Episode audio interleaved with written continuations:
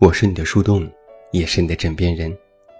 你好，我是远近，欢迎你听到我的声音。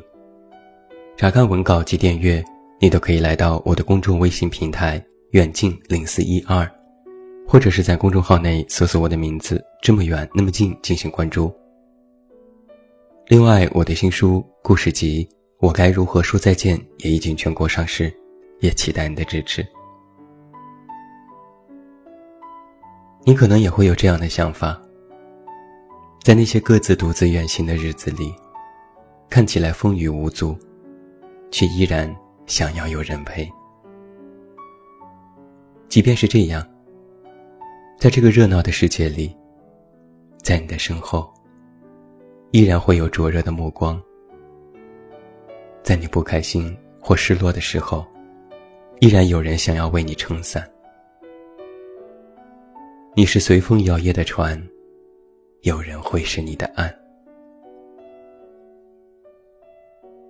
娟子和小喵复合了，这是我近半年来听到的最动人的爱情故事。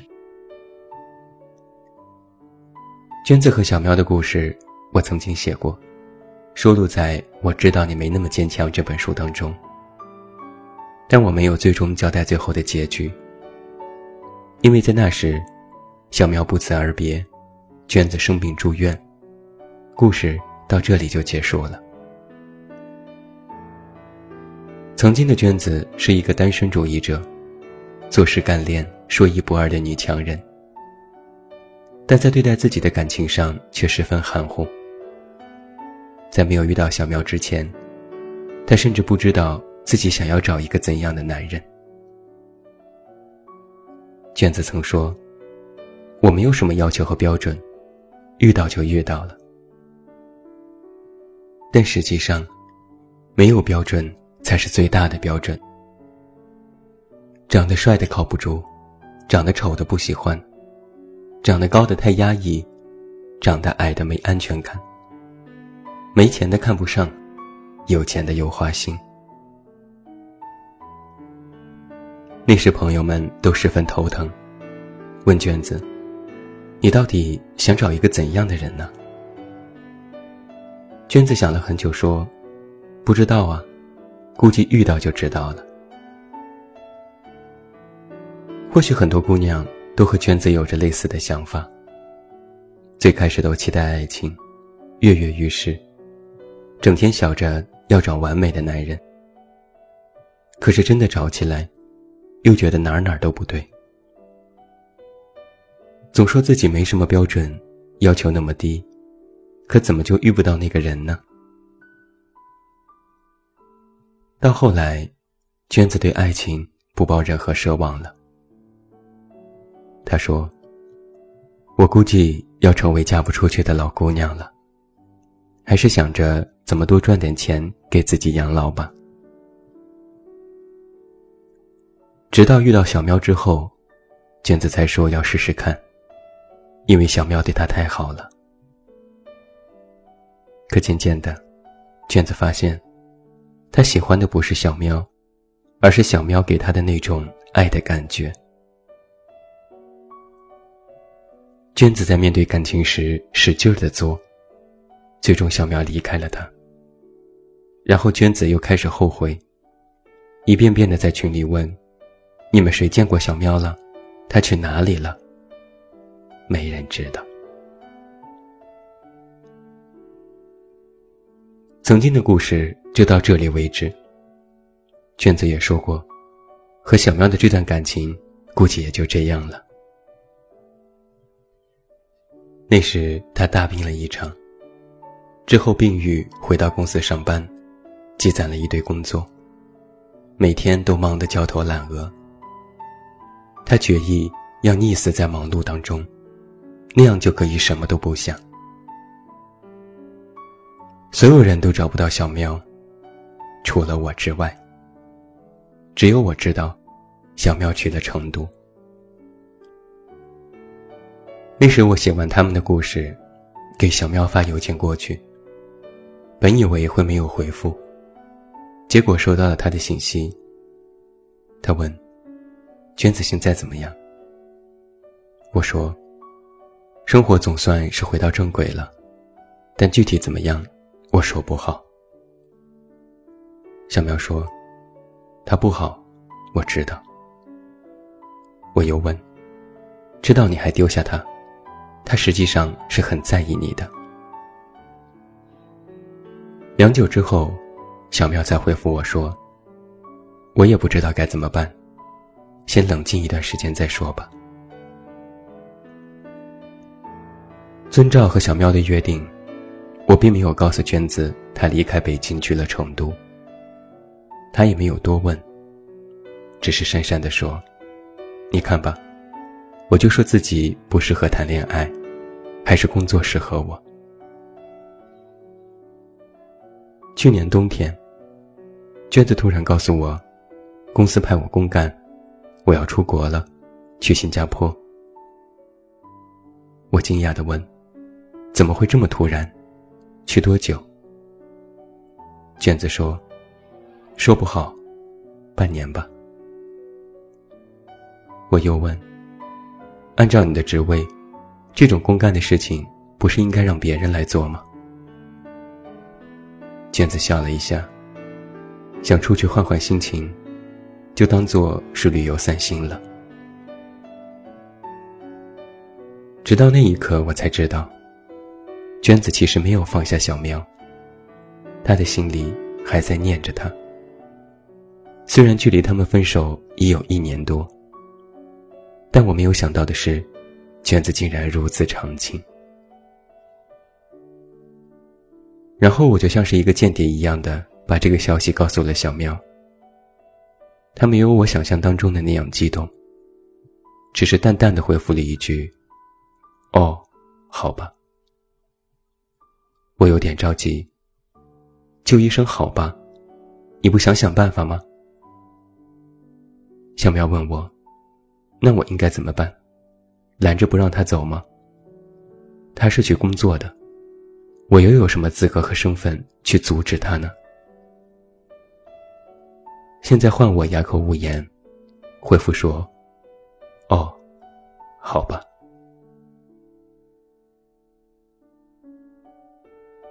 娟子出国之后，我得知她的消息都是从朋友圈里。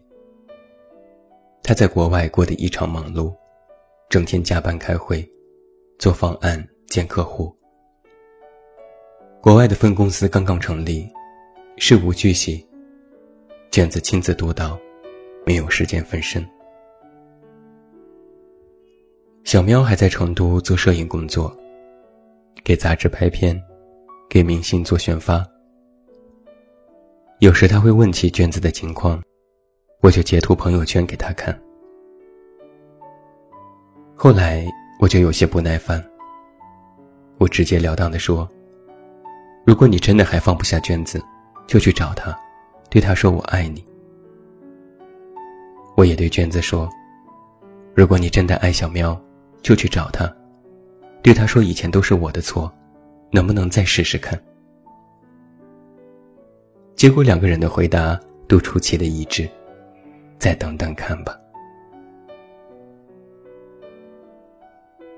半年的时间很快过去了，娟子并没有透露出一点要回国的消息。小苗也渐渐的和我疏于联系。我觉得他们这一段感情，果真是走到尽头了。上周的某天，我刚回国。夜里无聊，就打开直播软件看直播解闷儿。刷了一下屏，就看到了小喵。点进去之后，小喵在 KTV 里依然唱着跑调的歌。我刚准备打个招呼，就听到屏幕里传出一个女生的声音：“哎呀，难听死了，真的是没有一句在调上呢。”我张大了嘴，半天合不拢。那是娟子的声音。我愤怒的噼里啪啦打字：“你们是怎么勾搭上的？我怎么一点都不知道？你们给我把话说清楚。”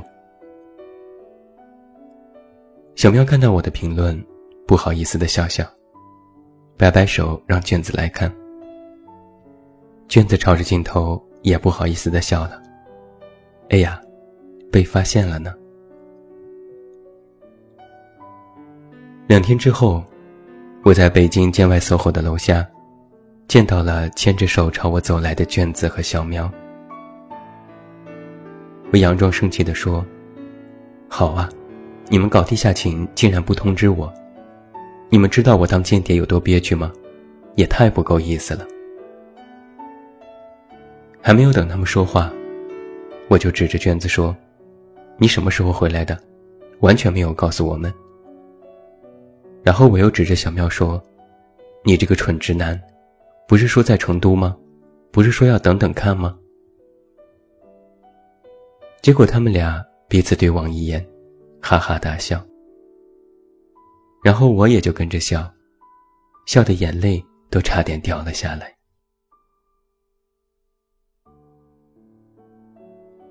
原来，小喵最终还是没能忍住，在成都的时候拨通了娟子的电话。两个人在电话里又吵又闹，又哭又笑。最后，小喵说：“我想你，我们再试试看好不好？”娟子毫不犹豫地说：“好，好，好，真的好。”然后娟子火速回国，小喵去接她，两个人重归于好。因为之前分手闹得阵仗太大，还没想好怎么和一帮朋友说，结果没想到，在直播里被我抓了个正着。在 SOHO 的星巴克里，我看着对面的两个人，心里感叹良久。我说：“你们俩呀，真的是和取经一样，九九八十一难。现在，终于取得真经，修成正果了。”娟子点点头，嗯，真的是不容易。我忍不住说：“你以后别那么强势，别那么作。”要好好对小喵，知道吗？还没等我说完，小苗就说：“没事，我就是放不下他那种装坚强又格外敏感的样子。”娟子转头看着他，眼睛闪闪发亮。很多单身的人会被问这样一个问题：“你为什么还不恋爱呢？”他们回答说：“因为还没有遇到喜欢的人呢。一旦遇到了，心里就会发出一声‘并购’，提醒自己，就是这个人了。至于他是什么样子，不重要；他喜欢什么，也不重要。重要的，他就是你喜欢的全部模样。或许。”他会走，他会气急败坏，他会说气话。但他心里真的有你，他就还会回来，带着一身的疲惫，说一声：“我们再试试看，好吗？”你也或许不那么完美，你强势，你爱作，你说话不经过大脑，你甚至把自己喜欢的人往外推。一度认为你并不爱他，但时间会证明，你的不好，在他的眼里也同样珍贵。你所谓的不爱，实际上，只是你太过的小心翼翼。我们都是这个世界上的普通男女吧？我们与一人相爱，与一人终老，与一人说出爱的誓言。可能没有办法真的保证永远，但在当下的那一刻，我们的眼里就只有彼此。哪怕你们彼此知道，自己并不是那么好，但是又有什么关系呢？这个世界上的完美，从来都是人制定出的标准。既然是标准，那就因人而异。你期待的白马王子。但王子不一定骑着白马。你想要完美对象，但爱上的那个人，偏偏就不符合你曾经的预想。但那又怎样呢？爱情本就是一件不可理喻的事情。有时你会和一人走散，或许就真的没有机会再遇到。可有时峰回路转，说不定就能够和那个人再次重逢。这世间最美好的事情呢，就是和你再次相逢，发现真的别来无恙。我的心里依然有你，而你也会笑着牵起我的手，说：“剩下的路，我们要好好的走。”至于那些条条框框，去他的吧。爱一个人是心甘情愿的，错过一段时间又如何？他没有那么好又如何？我愿意，他是没有那么好，但我就是爱他。一个人的出现，就是要打破你对完美的界定，让他告诉你，完美只是幻觉。有一人在身边，才最踏实。萝卜青菜，各有所爱。管别人爱不爱，他就是我的最爱。就是那句话吧，你不用多好，只要最后是你。就好。